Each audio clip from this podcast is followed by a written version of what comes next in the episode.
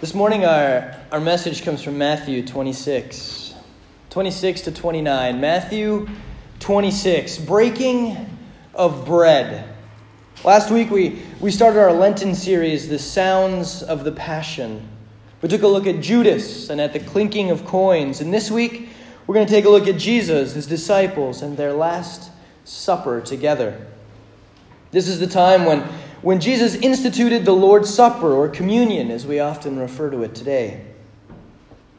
A bit ahead of our verses, a, a few of the disciples asked Jesus where they would be eating Passover. He sent them to a certain man and to tell him, The teacher says, My time is at hand. I will keep the Passover at your house with my disciples. The disciples did, and, and they prepared the Passover in the home of this certain man. It is during this dinner that we come to our passage this morning Matthew 26, verses 26 to 29. We read the word of the Lord. Now, as they were eating, Jesus took bread, and after blessing it, broke it and gave it to the disciples, and said, Take, eat, this is my body. And he took a cup, and when he had given thanks, he gave it to them, saying, Drink of it, all of you, for this is my blood of the covenant which is poured out for many for the forgiveness of sins. I tell you, I will not drink again of this fruit of the vine until that day when I drink it new with you in my Father's kingdom. Let's pray. God, we thank you for your word, for your word is truth.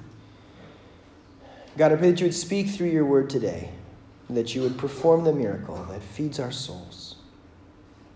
Press in your name. Amen. So, do we have any readers with us today? Like, like books. I love books, but, but I'm, I'm a little picky and that it, it pretty much has to be fiction. like, I, I really struggle with nonfiction. Like, it takes me a little while to get through a nonfiction book. I got to read a couple chapters at a time, and then, and then I got to take a little break. Because it's, I don't know, it's, it's not that it's boring, it's not that it's not good. There's a lot of really good, like, edifying nonfiction books out there. I really love a good fiction, man. I, I love a good story. I love a good mystery in particular. Uh, a good a good story, but but a good mystery is great. You know, I mean, books is one thing. They got them in the movies and that kind of thing too, right? You can you can get good movies these days with, with a good story. But one of the things that makes like a a mystery for me anyway, in particular, really fun is, is the foreshadowing. Love foreshadowing, right? Where they tell you a little bit of something that's going to apply later, but you don't really know how it applies, and you don't even know that that's what's going to apply later most of the time. If the author's really good, you don't know what's going to apply. But if they're good, they can, they can set you up, right? So that when it comes, you're like, oh my word, how did I not see this? How did I not know that this was the killer or this was the person that stole the artifact or whatever it may be, right? Like, how did I not know this is great? There's some great foreshadowing here. I, I have a little, little bone to pick with Sherlock Holmes. I don't know if you ever read those when you were a kid. Zero foreshadowing whatsoever. So he like he gets to the end and he's like, oh yeah, I knew how it was because of all of this stuff. I used to get so mad. So I, I didn't I did not read Sherlock Holmes as a child because there was no foreshadowing. I, I didn't have any opportunity to try and guess what was going on. He he pulled his solution out of some I don't know, bank of knowledge that he had from way before that I was not privy to. So I had no. Anyway, little, little bone to pick with, with Sherlock Holmes. But foreshadowing. Foreshadowing. God is a master storyteller. He is so good at foreshadowing. He's so good at, at giving us something in the past that's going to relate to something that's going to be happening in the future. And our passage today is an excellent example of this. So, to truly understand what is going on in this passage, we need to back up. We need to go back. We need to take a look at the, at the foreshadowing back to the second book of the Bible, back to the book of Exodus. So, in Exodus, the Hebrew people, the Israelites, they're in captivity in Egypt. How they got there is another story from their time, but at this point in time, they are in captivity in Egypt and, and they don't like it. Bad things are happening. And, and so God sends Moses back to, to the people in Egypt to set them free.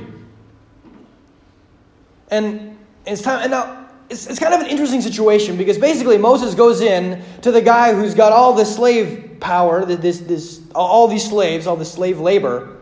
He goes to Pharaoh and he says, Hey, can you let my people go? Meanwhile, Moses is a convicted like murderer, right? Like he left because they were chasing him because he killed a dude. But he comes back. I guess the statute of limitations had, had passed or something, but he's able to come back and he stands before Pharaoh and he says, Let my people go. Pharaoh says, Are you crazy? Not letting your people go? It's like free labor we got. They're, they're building our stuff, they're, they're doing our things. We're not going to just let these guys go. So then what happens? Plague after plague after plague. Frogs, the, the water turns to blood, fleas, locusts, darkness. All of these plagues affect, affect the, the Egyptians, and then some of them end up affecting the, uh, the Israelites as well. God is saying, Let my people go. And Pharaoh's like, No, forget you. I'm not doing it. We're not, we're not doing it until we get to the final plague. God's been beaten down on, on Pharaoh, beaten down on the Egyptians, saying, Let my people go. And he's like, No, you're crazy. But he wears on him. He wears on him. And he wears on him. If you don't let my people go, this stuff isn't going to stop. And then it comes to the 10th plague, which you read in Exodus chapter 12 verses 21 to 27. Well, this is, this is preparation for that plague. Then Moses called the elders of Israel and said to them, Go and select lambs for yourselves according to your clans, and kill the Passover lamb.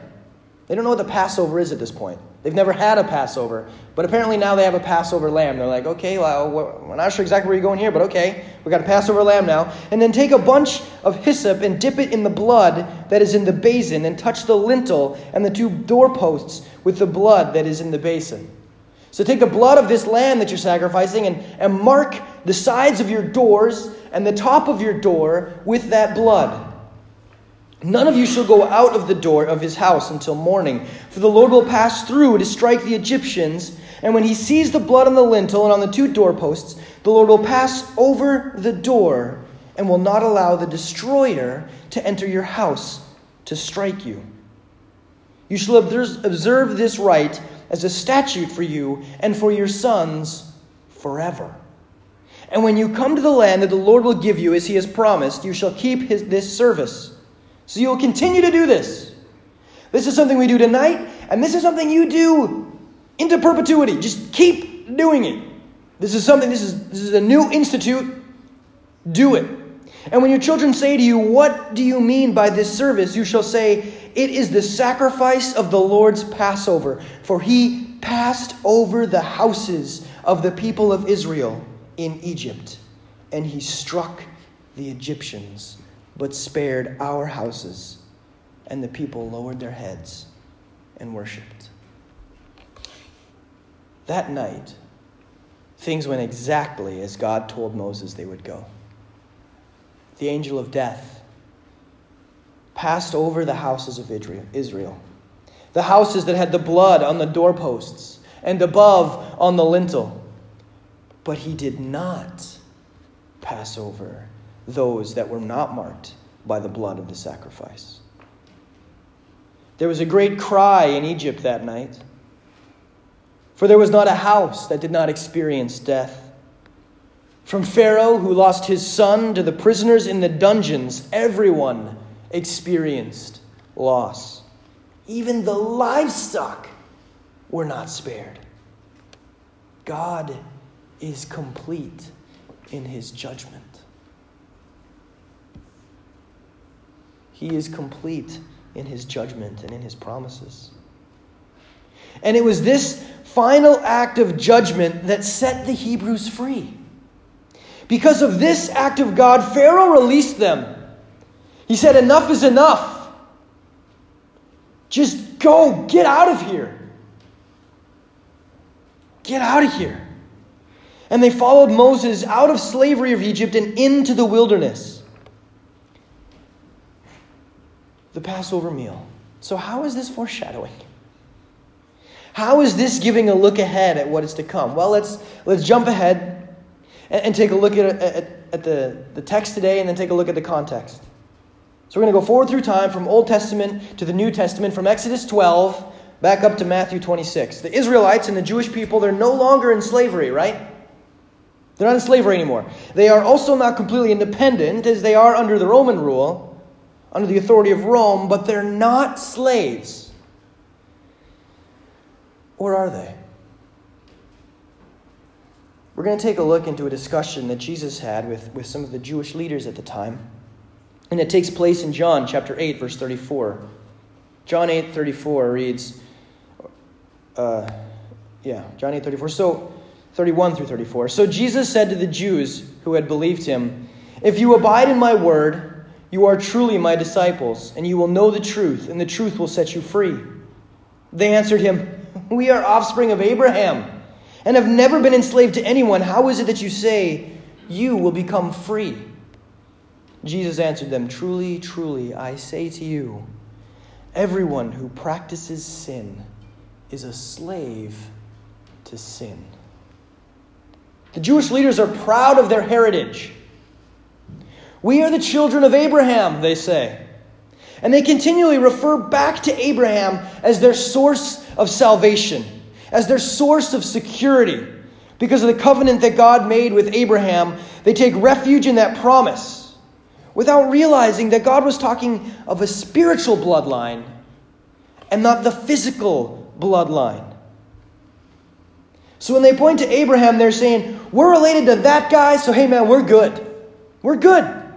How dare you question us?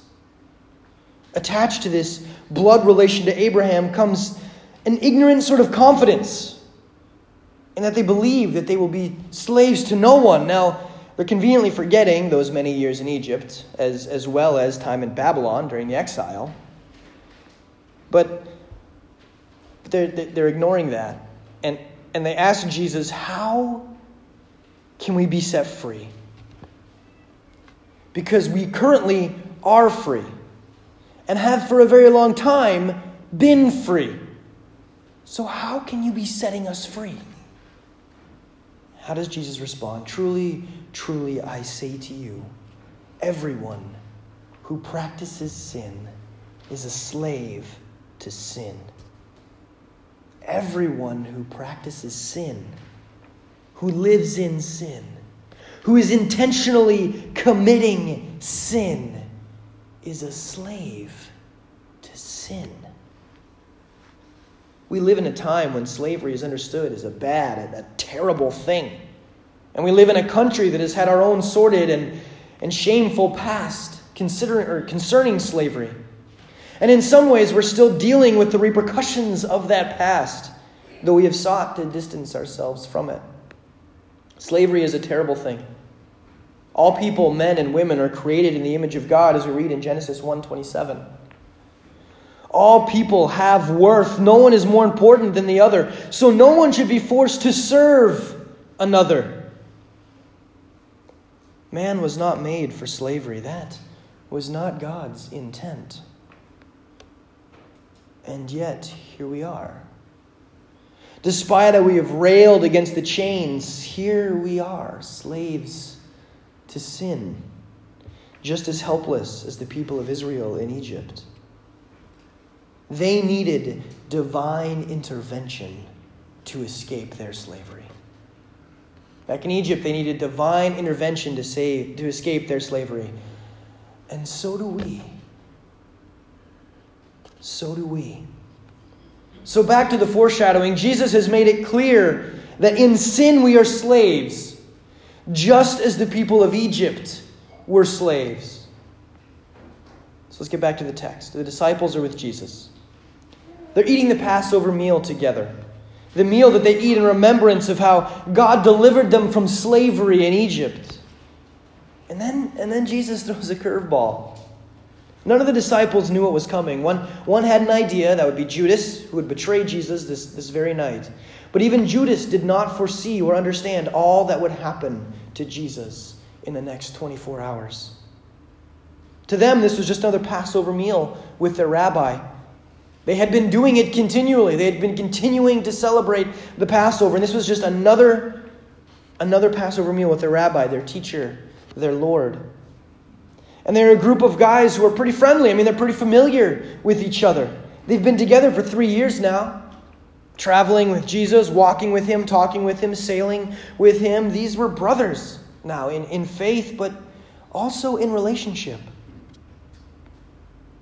You even you, you ever get together for meals with people that you know well? With people you enjoy being around, with, with friends, with brothers or sisters that, that share a common goal, common interests? Are those quiet times? When we break bread together, are, are they times of quiet reservation? No, not, not, not in my setting anyway. Maybe I bring the noise, I don't know, but, but not, in, not in this setting. I mean, this past Wednesday we got together and shared a meal as a church body, and it was not quiet. It was great. Conversations and, and, and just talking, people hanging out, spending time, fellowshipping with each other. It's not necessarily a, a quiet time. I can't remember a time when eating dinner at my house was a quiet affair. There's always noise, laughter, most likely at some point in time, some crying. Maybe it's over the fact that we're, uh, you know, we're, we're not having dessert for dinner, or, or possibly because we're not allowing Legos at the table. But, but there's noise, man. There, there are signs of life. Sounds of people enjoying each other or at least interacting with each other. There was a time when, when having a meal together was referred to as breaking bread. Let's break bread together. Let's go get something to eat. Breaking bread with friends, with family, with, with brothers in arms, this is not a quiet thing. And so they're, they're breaking bread, and then Jesus throws a curveball. He does something different. He changes tradition. They've been having this meal for years, generations. And then Jesus changes course. What they would do is, is they would save a piece of the lamb that had been roasted, the sacrificial lamb that, that was killed, and then, and then they, would, they would eat it, and they would roast it. And when that last morsel of lamb was eaten, well, it, it, would go to the head of the house. The last, last morsel of lamb, the, the head of the house would eat it, the last bite. And then when he had eaten it, that would signify that the Passover meal was completed and the night was over. But Jesus changes the tune. Before the last piece of lamb can be eaten, he interjects and steers the course of the night into a different direction. He picks up a piece of bread and he broke it and he gave it to the disciples and he said, Take, eat. This is my body. And then he took his cup of wine and he gave it to his disciples, these friends, his followers, and he said, Drink of it, all of you. For this is my blood of the covenant, which is poured out for many for the forgiveness of sins. The disciples could not have known what was going on here. They didn't know what was going to happen in the next 24 hours. They couldn't have imagined it. They couldn't have realized that Jesus was talking about his own death. That when he broke the bread, he was talking about the actual breaking of his body. And when he referred to the wine, he was talking about his blood that would soon be poured out, that would soon be shed for their sins, for our sins, for your sins for my sins.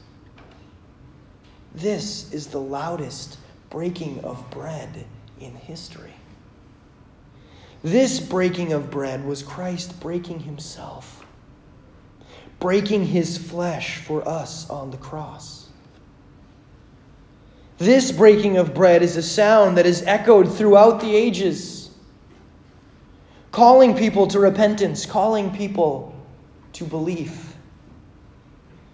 In the Old Testament, in the Exodus of the Israelites from Egypt, the genesis of that Exodus, the reason it could take place was because the people of God were spared, for they were marked by the blood of the Lamb.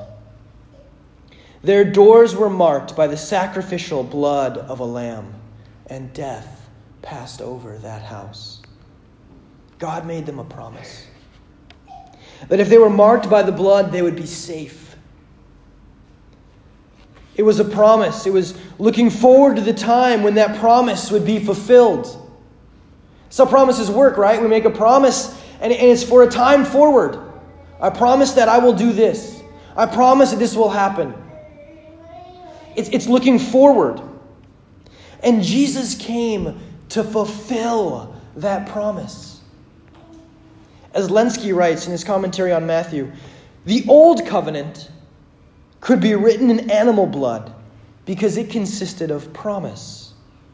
The New Testament, so the, the, the, testament of Jesus, the testament that he was to that promise, could be written only in the blood of the Son of God because it conveys the complete fulfillment of the promise, the actual purchase of redemption.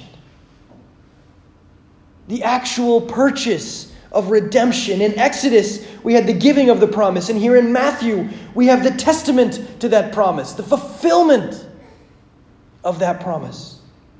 Jesus said, For this is my blood of the covenant, of the promise that God made to you, which is poured out for many for the forgiveness of sins. This is my blood of the promise. This is the blood that was promised. God has fulfilled his promise in me, says Jesus. And if you are covered by this blood, then your sins are forgiven. If you are covered by my blood, marked by my blood, then death passes over you. Then death passes over you. Not physical death Physical death is one thing we can all be certain of. All men die. No, the blood of Jesus saves us from spiritual death, from an eternity of suffering apart from God. For in Christ we have died with Christ to sin. For in Christ we have died with Christ to sin. As we read, earlier today in Romans chapter 6, verses 1 to 11, Paul writes, What shall we say then? Are we to continue in sin that grace may abound? By no means.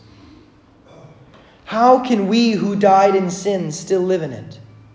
Do you not know that all of us who have been baptized into Christ Jesus were baptized into his death? We were buried, therefore, with him by baptism into death, in order that, just as Christ was raised from the dead by the glory of the Father, we too might walk in newness of life. For if we have been united with him in a death like his, we shall certainly be united with him in a resurrection like his. We know that our old self was crucified with him in order that the body of sin might be brought to nothing, so that we could no longer be enslaved to sin so that we could no longer be enslaved to sin. Now, if we have died with Christ, now for, for one who has died has been set free from sin. Now, if we have died with Christ, we believe that we will also live with him.